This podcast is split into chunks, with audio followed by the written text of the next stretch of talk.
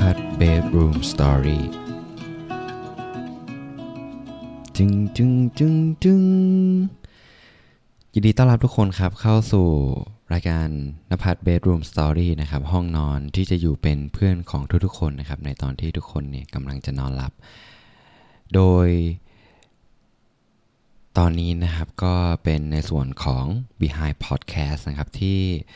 เป็นเรื่องราวนะครับเกี่ยวกับสิ่งที่ผมได้เรียนรู้ในการทำพอดแคสต์แล้วก็เบื้องหลังต่างๆนะครับ ที่ผมเนี่ยอยากจะทำพอดแคสต์ของตัวเองนะครับ มาแชร์ให้กับทุกๆคน ให้ได้ฟังกันนะครับ ก็วันนี้เนี่ยเป็นหัวข้อที่ผมก็อยากจะมาสรุปให้กับตัวเองด้วยนะครับ แล้วก็อยากจะมาแชร์ให้กับเพื่อนๆด้วยเผื่อใครเนี่ยที่อยากจะ สนใจนะครับที่จะทำพอดแคสต์เป็นของตัวเองนะฮะก็มาลองฟังกันได้นะครับ หวังว่าทุกคนจะได้อะไรกลับไปนะครับ จากสิ่งที่ผมได้เรียนรู้มานะฮะก็ต้องบอกก่อนนะครับว่าสิ่งนี้เนี่ยมันเป็นสิ่งที่ผมเนี่ยได้กันกรองนะครับ แล้วก็ได้สรุปเขียนออกมาเองเนาะว่าเอ้ยตลอดเกือบ 2 เดือนที่ผ่านมาที่ผมได้เริ่มต้นทำพอดแคสต์เนี่ยผม ได้เรียนรู้อะไรจากบ้านบ้านนะครับ ถึงแม้ว่านภัทรเบรูมสตอรี่เนี่ยยังคงเป็นพอดแคสต์เล็กๆอยู่นะครับ แต่ผมก็อยากจะมาแชร์อยู่ดีแหละ อะ ไม่ว่ากันนะครับ ก็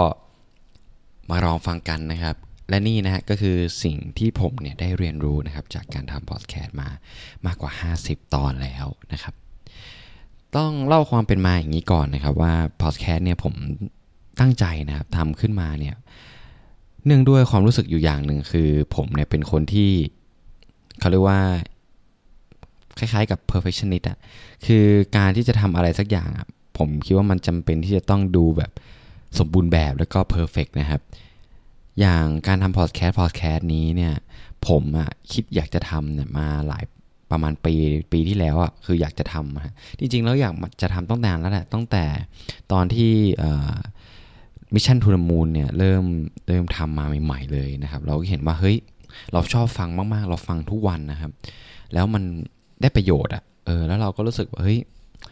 เราเป็นคนที่ชอบพูดคนเดียวอยู่แล้วอะแล้วเราก็ก็ต้องเข้าใจว่าเราเพิ่งเป็นเด็กจบใหม่นะครับ แล้วเราก็อยากจะอยากจะทำในสิ่งที่แบบเออเราคิดว่าเราอยากจะทำอะเพราะว่าเราก็คิดว่าเฮ้ยเวลามันก็มีไม่เยอะเนาะแต่ว่า พอเราคิดว่ามันจำเป็นที่จะต้องสมบูรณ์แบบอะผมก็เลยสคิปครับ ก็เลยพัดวันประกันพุ่งไปเรื่อยๆ จนผ่านมาปีหนึ่งแล้วก็ปีกว่าเนี่ย แล้วมันมีโมเมนต์โมเมนต์หนึ่งที่แบบผมทำงานเสร็จนะ แล้วก็มานั่งอยู่ในห้องแล้วก็ถามกับตัวเองว่าแบบ เฮ้ย เอาจริงๆอะไอสิ่งที่เราอยากทำอะเราได้ทำมันหรือยังวะ แล้วมันมันนั่งคิดแล้วมันมีความรู้สึกแบบทำไมมันชีวิตมันไม่มีอะไรเลยวะอย่างเงี้ยเรารู้สึกแบบ เรารู้สึกว่าเฮ้ยมันเหมือนเราไม่ได้ตอบ ไม่ได้ตอบแบบคำตอบให้กับหัวใจ หรือว่าไม่ได้ทำตามที่เราอยากจะทำจริงๆในหัวใจอะ่ะ เพราะว่าเราคิดว่าแบบเออมันจำเป็นต้องมีไมค์ที่ดีแบบไมค์แบบดีเลย หรือว่ามันจำเป็นที่จะต้องเฮ้ยเราต้องมีแบบโปรแกรมก่อน หรือว่าเราจำเป็นที่จะต้องทำหน้าปกให้มันดีๆ หรือว่าเราจำเป็นที่จะต้องคิด concept ของรายการให้มันแบบเป๊ะเป๊ะเป๊ะเป๊ะอย่างเงี้ยเออแล้วผมก็ไม่ได้ทำมันนะฮะ แล้วมันมี moment หนึ่งแบบวันนั้นอะผมก็บอกช่างแม่งนะขอพูดคำหยาบคายนิดนึงนะครับ ก็คือ จะทำแล้วอะไม่ไหวละ คือถ้าเราก็บอกตัวเองว่าเฮ้ยถ้าเราไม่ทำวันเนี้ย มันจะไม่มีอีกเลยนะเว้ยสมมติถ้าวันหนึ่ง สมมตินะถ้าพ่อแม่เราป่วยขึ้นมาแล้วไม่มีใครดูแล เราก็ต้องไปดูแลท่านแล้วเวลาที่เราจะมีให้กับตัวเองที่มันมีฟรีขนาดนี้มันก็ไม่มีอะก็คือสมมุติถ้ามันเกิดอะไรขึ้นกับตัวเราอะ เราก็คงไม่มีโอกาสจะได้ทำอะไรอย่างเงี้ยผมคิดอย่างนี้แล้วผมก็ลงมือทำนะครับผมก็เลยทำตอนแรกขึ้นมาเลย ง่าย ๆนะครับ ผมไม่ได้มีสคริปต์เลยตอนนั้นนะทุกคนไปดูได้นะครับ คือมันเป็นสิ่งที่ผมเนี่ย คือเพิ่งอ่านหนังสือจบแล้วเราก็อะไหนๆก็ไหนๆก็ลุยเลย เอาหยิบมา topic หนึ่งครับ ก็เลยเอามาพูดให้ฟังกันใน topic แรก อืมแล้วมันก็ ผมก็คิดนะ คือมันเป็นผลพวงจากหนังสือที่ผมได้แนะนำให้ทุกคนตั้งแต่เมื่อวานอะคือการที่เราจะทำอะไรสักอย่างอย่างต่อเนื่องมันเราจำเป็นที่ต้องทำให้มันเป็นนิสัยแล้วเป็นกิจวัตรแล้วให้สมองเรามันคุ้นชินกับการทำงานนะผมก็เลยตั้งเป้าว่า ถ้าเราอยากจะทำให้อะไรก็ตามที่อย่างต่อเนื่องอะเราต้องทำทุกวัน อันนี้อันนี้นี่นี่ในส่วนตัวของผมนะเท่าที่ผมคิดอะแล้ว ผมก็ลงมือทำเลยครับ หลายๆ คนบอกว่าเฮ้ยทำไมเราต้องแบบทำมันเป็นกิจวัตรทำมันเป็นนิสัยหรือว่าทำมันทุกวัน เพราะว่าผมก็เคยมีประสบการณ์ที่ว่าหลาย ๆ ครั้งนะฮะที่ผมได้เล่าตอนที่แล้วเนี่ยคือ เราทำเราคิดอยากจะทำนู่นทำนี่ทำนั่นนะแต่ทำแป๊บเดียวเราก็ล้มเลิกเพราะเรารู้สึกว่ามันยากเกินไปหรือว่าเราท้อแท้อย่างเงี้ยเออด้านหนังสือเล่มนั้นเขาบอกว่าเฮ้ยมันไม่จำเป็นต้องเพอร์เฟกเว้ยคือเราเริ่มทำไปก่อนเราเริ่มทำไปอะไรที่มันเล็ก ๆ น้อยๆทำไปก่อนอย่างน้อยขอให้ได้ทำ แต่คุณต้องทำอย่างต่อเนื่อง เดี๋ยวอะไรต่างๆมันก็จะตามมาเอง ตอนนั้นน่ะผมก็ยังไม่เข้าใจนะว่าอะไรต่างๆเนี่ยมันคืออะไรนะครับ แต่วันนี้ผมเริ่มที่จะมีความเข้าใจกับสิ่งที่หนังสือเล่มนี้พยายามจะบอกละเดี๋ยวผมจะมาเล่าให้ฟังนะครับ เรื่องแรกนะที่ผมเนี่ยได้เรียนรู้นะครับ จากการทำพอดแคสต์มา 50 ตอนนะฮะเรื่องแรกเลยก็คือว่า 1. เราต้องมีการทำที่เป็นกิจวัตร อ่าอย่างที่ผมได้พูดไปก่อนหน้านั้น แต่หน้าที่นี้เนี่ยสำหรับกิจวัตรของผมอะผมจะตั้งไว้อย่างนี้เลยว่า หลังที่ผมทำงานเสร็จนะครับ หรือ หรือก่อนแบบหลังที่ผมแบบเดินเข้าห้องนอนผมมาผมจะต้องเปิดคอมนะครับ เสียบไมค์แล้วก็พูดเลย ผมตั้งอย่างนี้แล้วผมจะไม่ทำอะไรเลยคือ ถึงแม้ผมจะหิวแค่ไหนถึงแม้ผมอยากจะอาบน้ำแค่ไหนก็ตามเนี่ย อย่าเพิ่งทำผม ตรงดิ่งมาที่คอมพิวเตอร์เปิดคอมเสียบไมค์พูดเลยนะครับ นั่นแหละแล้วผมได้เรียนรู้นะว่ามันช่วยผมได้เยอะจริงๆนะครับ เพราะว่าบางทีมันจะมีโมเมนต์หนึ่งที่ผมแบบโกงตัวเองอะ่ะคือเราก็เข้าห้องมาแต่เราหิวมากๆอะโมเมนต์นั้นผมจำได้เลยคือ ไม่ไหวแล้วจริง ๆอะ่ะแล้วเราก็กินมันอย่างเยอะเลยนะเว้ยแล้วคือเรากินเสร็จอะ่ะแล้วเราก็แบบเฮ้ยมันเหมือนมีแรงต้านอะ่ะคือระหว่างกินเราก็นั่งดูแบบ YouTube ดูอะไรไปเรื่อยของเราอะนะ แล้วก็รู้สึกแบบว่า เอ๊ะขาดู YouTube ต่ออีกสิ่งหนึ่งนึงเนี่ยแล้วบางทีมันอิ่มไงความอิ่มมันก็แบบเหมือนเรามีแรงต้านเยอะขึ้นนะฮะจากการที่เราแบบไม่ทำมันเลยอะ่ะเออ แล้วสรุปจบวันนั้นคือผมเข้าห้องมาสามทุ่มอะ่ะผมอัดพอดแคสต์แบบไฟลนอะ่ะ คือห้าทุ่มอะ่ะรีบรีบอัดรีบรีบอัดอะ่ะแล้วผลผลผลลัพธ์มันออกมา เราก็รู้สึกว่าเลยมันมันมันแย่มากครับ คือพูดไปง่วงไป พูดไปง่วงไป แล้วมัน ไม่มีพลังงานที่อยากจะแชร์ให้กับทุกๆคนเลยตอนนั้นนะโมเมนต์นั้นคือ คือแบบมันก็มีความรู้สึกแบบเฮ้ยโอ้ยขอนอนแล้วไม่อยากจะไม่อยากจะทำแล้ว เออขอนอนหลับดีกว่าอย่างเงี้ยเออแต่สุดท้ายแต่สุดท้ายนะครับ แล้วก็ผ่านพ้นจุดนั้นมาได้นะฮะแล้วผมก็อยากแนะนำทุกคนนะว่าถ้าเราอยากจะทำอะไรนะครับ อย่างเช่นพอดแคสต์อย่างต่อเนื่องเนี่ย ผมคิดว่าทุกคนต้องเซ็ตกิจวัตรอย่างชัดเจนนะว่าอะหรือ หรือแบบทำอะไรให้มันดูเป็นแบบนิสัยก็อย่างเช่นแบบ อาบน้ำเสร็จฉันจะ ฉันจะเปิดคอมแล้วฉันจะนั่งอัดพอดแคสต์เลยอย่างเงี้ยหรือว่าหลังจากที่เราตื่นนอนมาเราจะอัดพอดแคสต์เลยอะไรอย่างนี้เป็นต้นนะครับ คือทำต่อจากกิจวัตรให้มันแบบ พอเราทำกิจวัตรที่เราทำเป็นประจำอะ่ะแล้วพอเราลิงก์ไปกับไอ้กิจวัตรใหม่คือการทำพอดแคสต์ใช่ไหมทุก ๆ ครั้งอะครับที่เราทำกิจวัตรเดิมอะมันจะมีโมเมนต์ในหัวขึ้นมาว่าเฮ้ย ถ้าเราทำอันนี้เสร็จอะอะพอดแคสต์ต่อนะอย่างเงี้ยแล้วผมคิดว่ามันจะทำให้เราไม่ลืมแล้วทำให้เรา keep track ได้นะครับ กับการทำอะไรอย่างต่อเนื่อง อันนี้เรื่องแรกที่ผมได้เรียนรู้นะแล้วผมว่ามีประโยชน์นะครับ เรื่องที่2นะครับก็คือเรื่องของดีไซน์นะครับดีไซน์หน้าปก ผมค้นพบนะครับว่าตอนแรกนะผมอะเออคือทำอะในนี้เขาเรียกว่าเป็นเป็นเป็นทำในเว็บนั่นแหละทำใน เน็ตนะครับแต่ว่ามันเป็นอีกเว็บไซต์หนึ่งแล้วผมก็รู้สึกมันทำยากเหมือนกัน แล้วก็ตอนแรกก็คิดว่าจะจะทำใน Photoshop นะครับเกี่ยวกับรูปภาพอะที่มันแปะไว้ตรงตอนพอดแคสต์นะครับ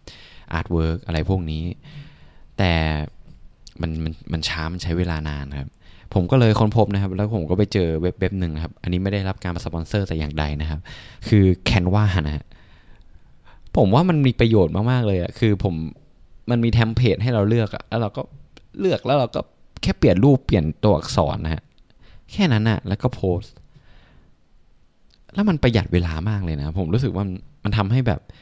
การทำการทำพอดแคสต์อย่างต่อเนื่องของเรามันง่ายขึ้นนะเขาบอกว่าการทำอะไรอย่างต่อเนื่องมันจะมันมันต้องห้ามยากอะ่ะ มันต้องห้ามอะไรที่มันดูยาก มันดูแบบใช้พลังงานเยอะอะ เพราะว่าสมองเราเวลาถ้าเราคิดว่าเฮ้ยไอ้นี่มันจะใช้พลังงานเยอะอย่างเงี้ยมันจะมีแรงต้านเยอะครับ แต่ถ้าเราทำอะไรให้มันแบบสะดวกที่สุดนะเออมันจะทำได้นานนะฮะก็อันนี้อันที่2นะครับก็ลองไปลองไปลองใช้ดูได้นะครับ มันใช้ฟรีอยู่แล้วล่ะแคนว่าแล้วก็อันที่3ครับ podcast hosting ที่ผมใช้อยู่ตอนนี้เนี่ยก็คือ Anchor นะครับ ก็เป็นพอดแคสต์ที่ผมคิดว่ามันสะดวกที่สุดในจักรวาลแล้วล่ะ แต่ผมไม่เคยใช้พอดแคสต์อื่นนะ เพราะว่ามันเสียตังค์นะครับพอดแคสต์นี้มันพอดแคสต์ฟรีครับ แล้วก็คือเราโพสต์ไปในไอ้นี้เนี่ย คือมันจะไปแชร์ทุกทุกแพลตฟอร์มนะครับ ที่คนจะฟังพอดแคสต์เขาฟังกันอะแล้วมันสะดวกมากแล้วประหยัดเงินมากครับ ตอนแรกเนี่ยผมอัพเนี่ยลงใน SoundCloud ครับ แต่ว่ามันจะถึง limit ละมันจะเกินเท่าไหร่อะ สิบห้าเมกเหรอหนึ่งจิกอะไรซัมติงอะแล้วทีนี้เนี่ย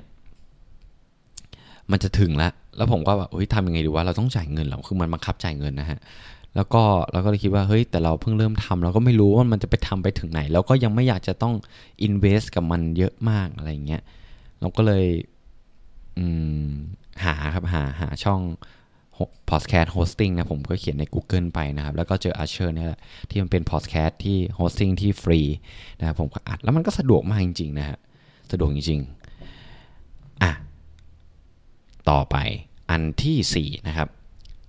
คือการทำ podcast เนี่ย ผมคิดว่ามันจำเป็นที่จะต้องมี planning นะครับ เรียนรู้เลยครับผมเรียนรู้ตั้งแต่แรกเลยคือ ถ้าเราไม่มีพอถ้าเราไม่มี planning ว่า วันนี้เราจะทำอะไรนะครับ แล้ววันพรุ่งนี้เราจะพูดใน topic ไหนเนี่ยผมจะค้นพบไปแล้วว่ามันจะยากมาก ๆนะครับ และยิ่งนะถ้าเป็นเรื่องที่มันแบบ คือมันไม่ใช่ในแวดวงของเรา หรือมันไม่ใช่เรื่องง่าย ๆ อย่างที่ที่ผมออกมาพูดอะผมว่ามันถ้าเราไม่ได้ plan ไว้ล่วงหน้าครับมันจะทำให้เราเหนื่อยมากขึ้นเยอะ แล้วมันจะบางทีเนี่ยมันจะทำให้เรารู้สึกท้อแท้นะฮะในการทำพอดแคสต์ได้ เพราะฉะนั้นเนี่ยเราจำเป็นนี่ยฮะที่จะต้องรู้ว่า ในหนึ่งสัปดาห์หรือว่าในระยะเวลาหนึ่งเดือนเนี่ยในแต่ละวันนะครับเรื่องที่เราจะพูดเนี่ยมีเรื่องอะไรบ้างนะฮะตอนที่เราจะพูดเนี่ยคือมีตอนอะไรบ้าง เพื่อที่เราจะได้วางแผนล่วงหน้านะครับ ว่าเนื้อหาที่เราจะต้องเตรียมมาเนี่ยมีลักษณะรูปแบบไหนนะครับ แต่โชคดีนะครับที่พอดแคสต์ของผมเนี่ยจะเป็นในทางที่เขาเรียกว่าพูดออกมาจากความคิดของตัวเอง เพราะฉะนั้นเวลาผมเวลาผมคิด content เรื่องของ topic อะไรต่างๆ เนี่ยมันมันมัน flow มากนะครับ ผมจำได้เลยว่าเดือนตอนที่ผม plan เดือนแรกอะโอ้โห มีเรื่องที่จะพูดเต็มไปหมดเลย เพราะว่ามันเป็นเรื่องของตัวเองไงครับ มันไม่จำเป็นที่จะต้องแบบเตรียมเนื้อหาอะไรเยอะ มันพูดออกมาจากความรู้สึกของเราอะ่ะอืม แล้วผมคิดว่าถ้าเรามีตารางมันจะช่วยเราได้เยอะมากๆเลยนะครับ จริง ๆ นะฮะแล้วก็แต่ทั้งนี้ทั้งนั้นนะครับ ผมก็ได้มาเรียนรู้อีกข้อหนึ่งครับคือข้อที่5ลิงก์กันเลย คือ ผมพ้นพบจริง ๆ จริง ๆ จริง ๆ เลยนะครับว่าจำนวนอะมันสู้คุณภาพไม่ได้จริง ๆ คือผมค้นพบจากการทำ50พอดแคสต์นะผมอะคิดคิดอยู่เสมอนะว่า คือหวังอะว่าเฮ้ยเราเราทำพอดแคสต์เราก็หวังที่อยากจะมีคนมาฟังเราอย่างเงี้ยใช่ไหมฮะ หรือว่าเราก็อยากจะแบบ ติดอยู่ในแคตตากรีของ Spotify บ้างเออแล้วผมก็ค้นพบว่าเฮ้ย มันถึงแม้เราจะทำเยอะอะมันก็ไม่ได้ช่วยอะไรนะ ถ้าเนื้อหาเรามันไม่ดึงดูดคนมากพอ แล้วก็ผมก็รู้สึกได้เลยนะครับว่า พอผมไปไอ้นั่งศึกษาเรื่องเรื่องออการทำพอดแคสต์หรือเทคนิคการทำพอดแคสต์ของทางฝั่งต่างประเทศเนี่ย คือเขาก็บอกเหมือนกันนะครับว่า คือคุณภาพมันสำคัญกว่าจำนวนจริงถึงแม้คุณทำมา 300 ตอนแต่ว่า แต่ละตอนของคุณมันไม่ได้เรื่องอะคนฟังไม่เข้าใจหรือว่าเขาไม่รู้สึกว่าเขาได้อะไรอะฮะบางทีเขาจะรู้สึกลาคาญได้ซ้ำอย่างเงี้ยมันก็คงไม่ได้ช่วยอะไรให้เราเติบโตได้ฮะแล้วมันก็จริงนะ คือผมรู้สึกเลยคือ คือว่าเฮ้ยเราทำเยอะจริงนะ เราทำทุกวันนะครับ แต่เราเราก็รู้สึกนะว่าเฮ้ย เออบางทีเราต้องพัฒนาไปมากกว่านี้นะครับ เพื่อที่เราจะได้ทำคอนเทนต์ที่มีคุณภาพให้กับให้กับคนที่เขาเสียเวลามาฟังเราจริง ๆอะ่ะอืมคือแต่ว่าทั้งนี้ทั้งนั้นเนี่ยคือในตอนแรกผมไม่ได้คิดอะไรพวกนี้เลยนะหมายถึงว่าไม่มีความคิดที่อยากจะพัฒนาอะไรเลย คือขอแค่คิดว่าแบบเฮ้ยขอแค่ทำให้มันถึงสักเดือนหนึ่งอะถ้าทำได้มันจะแบบสุดยอดเลยอย่างเงี้ยแค่คิดแค่นี้นะครับ แล้ว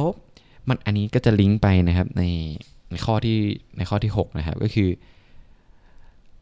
คือคุณต้องทำไปอะ่ะคืออย่างที่ผมได้บอกอะครับ ตอนแรกอะว่าที่ในหนังสือเขาบอกว่า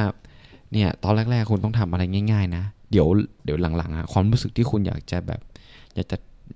อยากจะทำมากขึ้นมันก็จะมาเองนะครับ พอผมมาทำถึงตอนที่ 50อะมากกว่า 50เนี่ยตอนนี้ประมาณ 54แล้วผมรู้สึกได้เลยว่า พอเราทำมาอย่างต่อเนื่อง เราจะมีความรู้สึกว่า เฮ้ย มันต้องดีกว่านี้สิวะ เราต้องทำให้มันได้ดีกว่านี้สิวะอย่างเงี้ย คือเราทำเหมือนเราบอกตัวเองว่า เฮ้ย เราทำมา 50 ตอนแล้วนะเว้ย คนฟังต่อพอดแคสต์เรายังไม่ถึง 10 คนเลยอะเออ เราต้องทบทวนตัวเองแล้วว่า เฮ้ย มันมี มันมีอะไรผิดพลาดหรือเปล่าวะ หรือว่า เฮ้ย พอดแคสต์เรา มันยังไม่ดีพอหรอ หรือว่า คนฟังหาเราไม่เจอหรือเปล่าเงี้ย เออ มันก็จะลิงก์ไปข้อที่ 7 นะฮะ ก็คือ ผมก็เรียนรู้ว่าเฮ้ยตอนแรกเราก็หวังว่าเฮ้ยขอให้เราโชคดีเถอะ ขอให้เราคนมาเซิร์ชเจอเราแล้วเขาแบบบอกต่อๆกันแล้วก็ เออเราจะแบบเราจะโตขึ้นมาเองโดยที่เราไม่ต้องทำอะไรแค่เราทำคอนเทนต์ไปเรื่อยทำคอนเทนต์ไปเรื่อยๆนะฮะแต่ผมก็มาเรียนรู้ว่า หวังโชคอย่างเดียวไม่ได้นะต้องมีความพยายามที่อยากจะแชร์ไปที่อื่นด้วยอะคือ เราทำพอดแคสต์มาเรามันโอเคแหละมันคือมันเหมือนเป็นการกั่นกรองที่พูดคนเดียวด้วยแต่บางทีเราก็ยังรู้สึกเราก็อยากนะ คือเราก็มีความฝันของเราว่าเราก็อยากจะมีมีแบบมีมีกลุ่มคนมีกลุ่มผู้ฟังที่เราเป็นมาเป็นเพื่อนๆกันในตอนในตอนกลางจะนอนนี้แล้วเราก็แบบช่วยกันคิดคอนเทนต์ขึ้นมา แล้วก็มามาแลกเปลี่ยนกัน เออ แต่ว่าคือตอนนี้คือเหมือนเหมือนเหมือนว่าคนเราเขายังหาเรายังไม่เจอเลยอะเราก็ยังไม่รู้ว่าเฮ้ย เราจะทำยังไงให้เข้าถึงได้นะครับ อันนี้อันนี้เป็นสิ่งที่ผมเรียนรู้แล้วต้องผมต้องพัฒนามากขึ้นไปอีกเนี่ยคือ ตอนนี้ผมกำลังคิดว่าผมอาจจะเป็นที่จะต้อง convert ไฟล์นะครับ เป็นวิดีโอแล้วก็แชร์ใน YouTube แล้วก็คงต้องสร้างเพจของตัวเองขึ้นมาเนี่ย เพื่อที่จะโพสคอนเทนต์แปะแปะแปะแปะไว้นะครับเผื่อคน search อาจจะเจออะไรอย่างนี้เป็นต้นนะครับ ก็หวังว่าหวังว่าหวังว่าเราจะเข้าถึงคนดูได้มากขึ้น แล้วทำตามความฝันของเราให้เป็นจริงให้ได้นะฮะแล้วเราก็มาถึงข้อสุดท้ายนะครับ คือการที่เราทำพอดแคสต์อะผมคิดว่า โอเคแหละ ตอนเริ่มแรกอย่างที่ผมบอกอะคือเราทำไปก่อน ยังไม่ต้องคิดอะไรมากทำให้มันเป็นแบบกิจวัตรประจำวันนะครับ แต่พอมาถึงระดับหนึ่งอะเราก็มานั่งลองนั่งย้อนนึก ย้อนนึกถึงว่า เฮ้ย ตลอดเวลาที่ผ่านมาเนี่ยคือแบรนด์ของเราคืออะไรวะ คือแบรนด์ของในที่นี้คือไม่ใช่อะไรนะ คือทุกๆพอดแคสต์เนี่ยที่ผมไปศึกษาเนี่ยเขาจะมีเขาจะมีกิมมิคของตัวเองอะอย่างเช่นนะครับ อย่างเช่นคำนี้ดีอย่างเงี้ยคำคำคำนี้ดีพอดแคสต์อะไรเงี้ยอย่างแรกที่ผมนึกคือภาษาอังกฤษ อะอย่างเงี้ยมันเป็นกิมมิคของของของเขาละนะครับ หรือ Mission To The Moon เนี้ยความคิดแรกของผมคือธุรกิจ มันจะเป็นหมวดหมู่ขึ้นมาอย่างเงี้ยครับ หรือ The Secret Sauce อย่างเงี้ยก็คือธุรกิจ อะไรอย่างนี้เป็นต้นนะฮะ หรือบางที Salmon Podcast อย่างเงี้ยผมก็จะมองหรือมันเป็นพอดแคสต์ที่ให้ความบันเทิงนะส่วนใหญ่ที่ผมนั่งนั่งฟัง อะไรอย่างนี้เป็นต้นคือเหมือนเหมือนเหมือนเหมือนเราต้องเราต้องเราต้อง เราต้องสร้างแบรนด์ให้ตัวเองว่าเฮ้ยแบรนด์ไอ้แบรนด์ที่เราทำมันเกี่ยวกับอะไรอะไอ้พอดแคสต์ที่เราทำอะคือมันเกี่ยวกับอะไรก่อนอย่างเงี้ยแล้วก็อาจจะต้องเพิ่มกิมมิกนะครับที่เพิ่มความน่าสนใจ อย่างเช่น Untitled Case อย่างเงี้ยมันเป็นมันเป็นพอดแคสต์ที่ที่มันฟังแล้วมันแค่เราฟังการที่เขาอธิบายคำคำบรรยายที่แบบเกี่ยวกับพอดแคสต์อะไรเงี้ยเราก็อุ้ยมันน่าสนใจแล้วนะ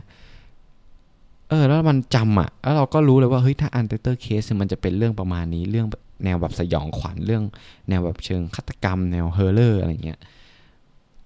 แล้วเป็นกิมมิคที่คนคนสองคนที่มาแลกเปลี่ยนเรื่องราวต่อกันและกันนะโดยที่อีกคนนึงไม่ได้ฟังเรื่องราวของอีกคนมาก่อนเนี่ยก็เป็นการฟังสดๆด้วยกัน เออ มันก็เป็นกิมมิกนะฮะที่ทำให้เราจดจำว่า เออ ไอไอพอดแคสต์เนี่ยมันเกี่ยวกับอะไร เราก็ต้องมาถามตัวเองว่าเฮ้ยแล้วแล้วแล้วแล้วพอดแคสต์ของเรา มันตกลงแล้วมันเกี่ยวกับอะไรกันแน่นะครับ อันนี้เป็นเรื่องที่ผมเรียนรู้ว่าเราจำเป็นที่จะต้องบอกคนคนฟังให้ได้ว่าไอ้พอดแคสต์ของเรามันคืออะไร แล้วก็มันเกี่ยวกับอะไร ซึ่งมันก็จะเป็นจุดที่ผมต้องพัฒนามากขึ้นไปอีก มากขึ้นมากขึ้นมากขึ้นไปอีกนะครับ ก็ อืม แล้วผมก็ อยากจะมาแชร์เพิ่มเติมนะ เป็นโบนัสนะโบนัส คือผมตอนแรกผมคิดว่าผมจะพูดดีไหม หรือจะไม่พูดดีนะฮะคือการทำพอดแคสต์เนี่ย ผมบอกก่อนเลยว่า ผมรู้สึกว่า แน่นอนมันไม่ง่ายอะคือคือมันทำมันง่ายครับ แต่การที่เราจะจะเข้าถึงคนดูเข้าถึงไม่ใช่เข้าถึงคนดูสิ เข้าถึงคนฟังได้อะมันค่อนข้าง challenge นะฮะ แล้วก็ผมมันมี moment หลายรอบเหมือนกันที่เรารู้สึกแบบ แล้วก็เหนื่อยจากการทำงานแล้วเราก็มาทำพอดแคสต์นะครับ แล้วเราก็ทำทุกวันด้วย แล้วบางทีเราก็รู้สึกแบบ พอพอเรามานั่งดูนั่งวิเคราะห์นะนั่งประเมินแต่แต่ละสัปดาห์ว่า เอ้ยโอเคยอดคนฟังของพอดแคสต์เราเท่าไหร่เงี้ยมันมันเป็นผลปรากฏว่าเรา เรารู้สึกแบบเราทำไปเพื่ออะไรวะอะไรเงี้ย คือมันจะมีนะแต่แต่แต่ผมโชคดีนะครับ ที่มีเหตุผลที่ชัดเจนอะว่าทำไมอะคือผมเป็นคนที่ล้มเลิกอะไรง่ายนะแล้วผมก็บอกกับตัวเองเลยว่าเฮ้ยโฟกถ้ามึงล้มเลิกไอ้สิ่งนี้อีกทีนะมึงมึงก็จะเป็นอย่างเงี้ยตลอดเลยนะเว้ยมึงก็จะเป็นเขาเรียกว่าอะไรอะเราก็จะนั่งมานั่งสงสารตัวเองในทุก ๆ ปี ทุก ๆ ปีอะที่เราผ่านปีมาแล้วก็ เอ้ยทำอะไรมามั่งวะเอ้ยไอสิ่งที่เราอยากทำเออเราทำแป๊บเดียวเราก็ล้มเลิก แล้วผมก็จะบอกตัวเองว่าเฮ้ยถ้ามึงเลิกอะมันก็จะไม่มีอะไรที่ที่เราฝันไว้เป็นจริงเลยนะเว้ยเออผมก็พูดอย่างเงี้ยเอาเอาความพ่ายแพ้ของตัวเองในอดีตมาตอกย้ำตัวเองแล้วบอกว่าเฮ้ยมึงยอมไม่ได้แล้วนะอย่างเงี้ยคือและอีกอย่างคือเราก็รู้สึกเรามีเหตุผลอีกอย่างคือ เราก็มีความฝันนะเรารู้สึกว่าการทำพอดแคสต์เนี่ยมันเป็นสิ่งที่ เขาเรียกว่า mobilize คือมันมันเคลื่อนที่ไปได้อะขอแค่เรามีโน้ตบุ๊กมีไมค์แค่เนี้ยเราก็ทำได้ทุกที่ฮะแล้วเราก็รู้สึกแบบเออ เราก็อยากจะเป็นฟรีดอมอะอันนี้คือ คือสิ่งที่ผมรู้สึกนะจากการที่ผมทำงานประจำแล้วผมรู้สึกว่าเฮ้ยเราอยากจะมีฟรีดอมอะเราอยากจะทำใน เราอยากจะเดินทางนะครับ แล้วเราไม่อยากจะอยู่กับที่อะ อืมอันนี้มันมีเหตุผลสองสองสองอย่างนะที่ที่มันทำให้ผมเนี่ยยังคงทำอยู่ทุกวันนี้นะครับ เพราะฉะนั้นเนี่ยผมผมคิดว่า ตอนแรกโอเคแหละ คือเรามีความรู้สึกอยากทำผมแนะนำทำไปเลยครับทำไปเลยยังไม่ต้องหาเหตุผลเยอะ แล้วผมเชื่อว่าในจุดจุดหนึ่งที่เราทำอะ เราจะมีคำถามนี้ขึ้นมาเองว่า เฮ้ย กูทำอะไรเพื่ออะไรอยู่อะ แล้วแล้วผมเชื่อว่าบางคำตอบมันจะเข้ามาเองอัตโนมัติ โดยที่เราไม่ทันได้คิดเลยอืมแล้วมันจะเป็นตัวชี้วัดว่า เราจะอยู่หรือไปนะครับ ก็เหตุผลเหล่านั้นแหละนะครับ แต่ผมว่าอยากเป็นกำลังใจให้นะฮะทั้งกับทุกๆคนที่กำลังอยากจะเริ่มทำพอดแคสต์แล้วก็กับตัวผมเองด้วยนะครับว่า ให้บอกตัวเองอะว่าอย่างน้อยๆเราก็ได้ทำตามความฝันของเราแล้วอะ แค่นั้นจริงๆ แล้วเราไม่ได้กลัวกับมันอีกต่อไปอะเราไม่ได้เราไม่ได้หนีมันอีกแล้วอะแต่เรามุ่งชนสู่ความฝันของเรานะฮะพูดดูมีความหวังจังเลยอุ้ยอุ้ยอุ้ยนะฮะก็สู้ไปด้วยกันนะครับ คือรายการนี้รายการ Behind Podcast เนี่ยผมก็อยากจะเป็นไดรี่นะไดรี่ที่ที่เราอยากจะมาแชร์ตัวตนของเราตอนนี้คือ แน่นอนว่าตอนนี้มันยังไม่ได้ประสบความสำเร็จอะไรครับ ผมก็อยากจะแชร์ moment ที่กำลังอย่างนี้แหละกำลัง stuck อยู่นี่แหละ ว่าเฮ้ยตอนเนี้ยเราคิดอะไรอยู่วะเพื่อที่ว่าเพื่อที่ว่านะครับ สมมุติว่าเราเราเราไปถึงเป้าหมายที่เราวางไว้จริง ๆ แล้วเรารวมมาเป็นแบบ เป็นเป็นเป็น playlist อะแล้วผมเชื่อว่าไอ้สิ่งนี้มันจะต้องมีประโยชน์กับกับผู้ฟังที่อยากจะทำพอดแคสต์จริง ๆ มากแน่ ๆ นะฮะ เออ และอีกอย่างผมเพิ่งนึกออกเลย คือ ขอโทษนะฮะ คือสิ่งที่ผมได้เรียนรู้อีกอย่างอะ่ะ คือมันทำให้การพูดของเราอะ่ะ มันเป็นระเบียบแบบแผนมากขึ้นนะ จากการทำพอดแคสต์ที่ผมได้พูดทุกวันนะคือ จากการที่เราได้พูดกับกับกับไมค์ทุกวันอะ่ะ มันทำให้เรารู้สึกว่า เราจะมี pattern ในการพูดที่มันจะเรียบเรียงระดับความคิดได้ดีขึ้นนะเหมือนเราได้ฝึกฝนทุกวันอย่างเงี้ยครับ แล้วพอการที่เราได้ไป present หรือว่าการที่เราได้พูดคุยกับเพื่อนร่วมงานหรือการกับกับหัวหน้าโปรเจกต์ต่างๆเนี้ยเรารู้สึกว่าเราพูดเป็นเป็นผู้เป็นคนมากขึ้นว่าอย่างนี้ดีกว่านะครับในการทำพอดแคสต์มันช่วยมันช่วยมันช่วยเราได้เยอะจริง ๆ นะครับ เพราะว่าแต่ก่อนผมก็เป็นคนที่พูดเอ่อเรียกว่ายังไงดี พูดพูดแบบไม่ค่อยคิดอะพูดแบบวนๆพูดซ้ายขวาหน้าหลังอย่างเงี้ยแต่พอเรามาทำพอดแคสต์เราก็รู้สึกได้นะครับว่าเออเรารู้สึกคิดกับคำพูดของเราเยอะขึ้น แล้วก็เรียบเรียงมันได้ดีขึ้น แล้วก็อีกอย่างก็คือ เราได้รู้ว่าคำไหนที่เราพูดเยอะคำไหนที่เราพูดซ้ำๆกันบ่อยพอเรามานั่งแบบฟังพอดแคสต์ตัวเองเนี่ยเรารู้ได้เลยว่าเออจริง ๆ แล้วเราก็เป็นคนที่ติดคำพวกนี้อยู่นะเนี่ย แล้วเราก็พยายามที่จะหาทางแก้ไขมันนะครับ อย่างผมอะ่ะผมจะชอบติดคำว่าแบบนะครับนะฮะแล้วก็เนี่ยก็เงี้ยก็ อืมเนี่ยประมาณนี้ คือคือเราก็พยายามที่จะทำให้มันน้อยลงนะ เพราะว่าบางทีเราพอมาฟังตัวเองเราก็รู้สึกลำคาญอะ่ะ คือจะพูดนะครับนะคะนะฮะอะไรนักหนานะฮะแหมอีกแล้วนี่แหละติดจริง ๆ นะฮะโอ้ยโอเค ก็มีเพียงแค่นี้นะฮะสำหรับสำหรับวันนี้นะครับ ที่อยากจะมาแชร์ให้ทุกๆคนนะครับ ก็ผมก็อยากจะเป็นกำลังใจให้ทุกคนนะครับ เดินทางตามความฝันนะครับใครอยากทำพอดแคสต์ผมแนะนำทำเลยนะฮะเดี๋ยวเราไว้นะครับมาเจอกันใหม่ในในตอนหน้านะครับ ในส่วนของ Behind Podcast นะครับ ก็ผมก็หวังว่าจะมีอะไรมาแชร์ให้กับเพื่อนๆอีกนะครับ สงสัยตอนนี้เนี่ยเออเรา เราก็จบเพียงเท่านี้นะครับ แล้วก็เรามาเจอกันตอนใหม่ ก็น่าจะเป็นตอนที่ผมทำครบ 100 ตอนนะฮะ ก็จะมาแชร์ให้กับทุกๆคนอีกทีหนึ่งสำหรับวันนี้นะครับ ผมโฟกนภัทรต้องขอลาไปก่อนนะครับ แล้วเรามาเจอกันใหม่ในวันพรุ่งนี้นะฮะสำหรับคืนนี้นะครับ ขอให้ทุกคนนอนฝันดี แล้วเจอกันครับ